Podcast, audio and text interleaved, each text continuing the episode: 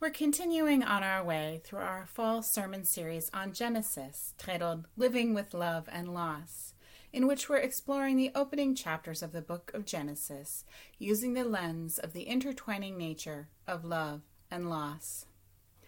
Today's message is the second half of a kind of mini two part sermon series since I'm preaching twice in a row with Dale and Kent both out of town. Last week, we looked at the story of the human beings in the garden eating the fruit of the tree of knowledge of good and evil. And we talked about the idea that sin, that is, a disruption or corruption of our relationships with God, each other, and creation, is both personal and systemic. One of the insights from that story into the human condition is that we humans all know that there is a difference between doing good and evil and we live in the tension between the two, with the ability to exercise free choice, while not possessing the true, complete knowledge of the difference between good and evil, and with the ability to choose evil, even when we know what is truly good. Now we will pick up on that same story from Scripture in the moment after the awareness of good and evil has entered the consciousness of the human beings. This is in Genesis 3. And Genesis 3 is a rich text that has been studied, sermonized on, and used in all kinds of ways. Because these texts are so complex, with numerous ways we could discuss them, I necessarily have to leave out a lot of stuff. But that's okay. That's why, in my opinion, Bible study never gets boring. For today, I have again chosen specific verses, and the focus of the message is to be on the question what insight can this text give us about the human condition, particularly about our relationship with God? So take a deep breath, clear your mind, open your heart, and invite the Spirit in. Let's listen as the scripture is read. Today's reading comes from the book of Genesis, chapter 3, verses 8 through 13, and then 22 through 24. During that day's cool evening breeze, they heard the sound of the Lord God walking in the garden. And the man and his wife hid themselves from the Lord God in the middle of the garden's trees. The Lord God called to the man and said to him, Where are you? The man replied, I heard your sound in the garden. I was afraid because I was naked, and I hid myself. He said, Who told you that you were naked? Did you eat from the tree which I commanded you not to eat? The man said, The woman you gave me, she gave me some fruit from the tree, and I ate. The Lord God said to the woman, What have you done? The Lord God said, The human being now has become like one of us, knowing good and evil. Now, so he doesn't stretch out his hand and take also from the tree of life and eat and live forever, the Lord God sent him out of the Garden of Eden to farm the fertile land from which he was taken. He drove out the human. To the east of the Garden of Eden, he stationed winged creatures wielding flaming swords to guard the way to the tree of life. May God bless the reading and hearing of this word. I think one of the funniest parts of this story is that the humans run and hide in the middle of the trees. It's kind of like a toddler playing peekaboo where they think you can't see them if they cover their eyes. A remarkable part of this story is that we've got God walking around in the garden, enjoying the cool of the evening. Creation is good here and is a place for God to live in and enjoy.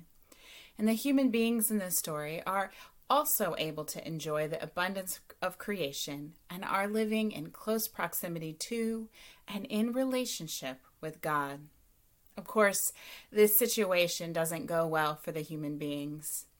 In the beginning, everything was good, but after a bit, the human beings managed to mess everything up by eating from the tree of the knowledge of good and evil.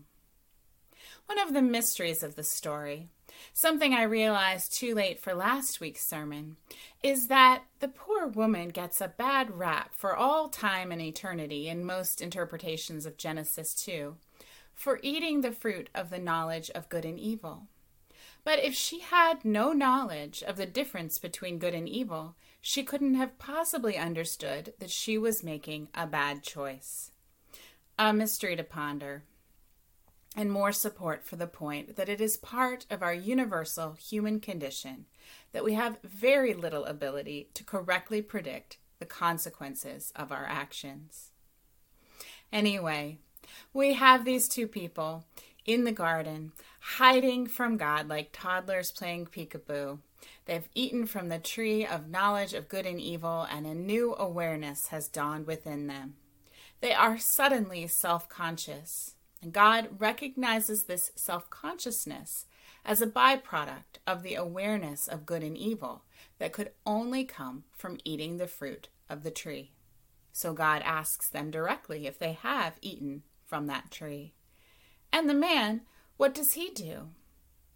Immediately, he tries to deflect blame onto God and the woman, everywhere but himself he basically says, uh, oh God, the woman you gave me, she she made me do it. So it's either your fault, God, or the woman's fault. Definitely not my fault. Obviously, I'm completely paraphrasing this exchange. But in my interpretation, this is the first sin of the story. If sin is the corruption or disruption of our relationship with God and other people, then this human being here does both. He technically tells the truth, but in a way that is disruptive to his relationship with God, and in a way that makes the woman there an object rather than a partner. And now that the humans have eaten from the tree of the knowledge of good and evil, and used their free will to choose not to follow instructions, God knows that they will also eat from the tree of life if left alone in the garden. So the humans are driven out, never again to return. There are two insights here in this story for us that I think are relevant to the human condition. The first is that in the picture we are given of God here, God seems to worry that if given the chance, human beings will attempt to become like God with complete knowledge and eternal life. God says the human being has now become like one of us, knowing good and evil. Now, so he doesn't stretch out his hand and take also from the tree of life and eat and live forever. The Lord God sent him out of the Garden of Eden. This concern over humanity becoming like God illuminates something true about human nature. Other animals don't try to be more than they are. Only humans try to move beyond the finite limits of creaturely existence. To try to become like God requires each of us to reach beyond our natural creaturely limits like the humans in the gardens do. And truly, humans consistently do reach beyond our limits without any complete sense of the consequences of doing so. For example, well, there's so many examples of this, so let's pick an easy one. Um, take automobiles, the internal combustion engine. Internal combustion engines are the most broadly applied and widely used power generating devices currently in existence. And with them, we break all the limits of our clumsy, bipedal, ground dwelling existence. We can go fast, we can go everywhere fly around the world, fly into space. It's truly, truly amazing. But it turns out there are some real downsides to going so fast, and we live every day with the tragic consequences of things like car accidents and plane crashes. And also, burning so much fuel contributes to climate change, and not to mention all the environmental consequences of drilling for oil to fuel all those engines. Just like the humans in Genesis are not able to return to Eden, we are not able to go back to the time before that technology was invented. And we probably wouldn't want to give up that technology even if we could, even knowing the downsides. It doesn't matter, though, because technology itself is neutral. Yes, the struggle is not with the technology, which is just one example of how we reach beyond our creaturely limits. The struggle is within us. Yes, the technology is neutral, it's neither good nor bad. And all of the downsides might have ways that we, with our imaginations, could mitigate the damage and multiply the good. The struggle lives within us, in the tension between the good and evil consequences that the use of our technology unleashes on the world. When we reach beyond our limits, we unleash impacts on ourselves, other people, and creation that we do not have the ability to foresee. And this idea of the impacts reaching beyond our limits brings us to a second insight into the human condition that this story illuminates the sense that we used to have a close relationship with God, and now we don't. Genesis 2 and 3 give the impression that God was at one point fully present to us, able to be seen and spoken with. In Genesis 2 and 3, the human beings are expelled from the garden by God as a consequence of their desire to reach beyond their limits. The humans no longer have an intimate relationship with God in the garden. In the study of theology, one of the characteristics of God that often gets named is the hiddenness of God. Hiddenness of God. God is mysterious. God is never fully and completely revealed to us. And additionally, the language that we use to talk about God is always necessarily incomplete because we can never fully know God. And today's scripture reading highlights both the presence and absence of God in a way that shows us that reaching beyond our limits can actually create in us a feeling of separation from God. For us, reaching beyond our limits causes both good and evil. The fact that we can build almost anything we can imagine. We have all the information we want in the palms of our hands, and we can launch investigations all the way to Mars and craft skyscrapers that practically touch the sky. All these good human made marvels we have in our lives. They give us power. And power, historically, makes us arrogant and leads us to the sin of self idolatry that we talked about last week. And some of the forms the sin of self idolatry takes are seeking domination and mastery over others, and using people and nature to serve your own ends. The sin of self idolatry infects all of our human systems, all of the ways that we work together. It's a collective human problem. God no longer seems relevant or necessary when we can build everything and do everything ourselves. The tragic double edge of the sin of self idolatry is that it robs everyone of a sense of the presence of God. Self idolizers in power no longer feel God is relevant because it seems to them they can do anything they want. Their power is limitless. In this case, some might even claim to speak on behalf of God. But the image of God is really being manipulated for their own ends. On the flip side, those who suffer collectively are often left questioning the presence of God. Evil on a scale of the Holocaust, genocide, enslavement, or the perpetration of individual horrific acts from one person to another often leaves those who suffer bereft of a sense of God, leaving them questioning whether God has left them to suffer alone, compounding their devastation.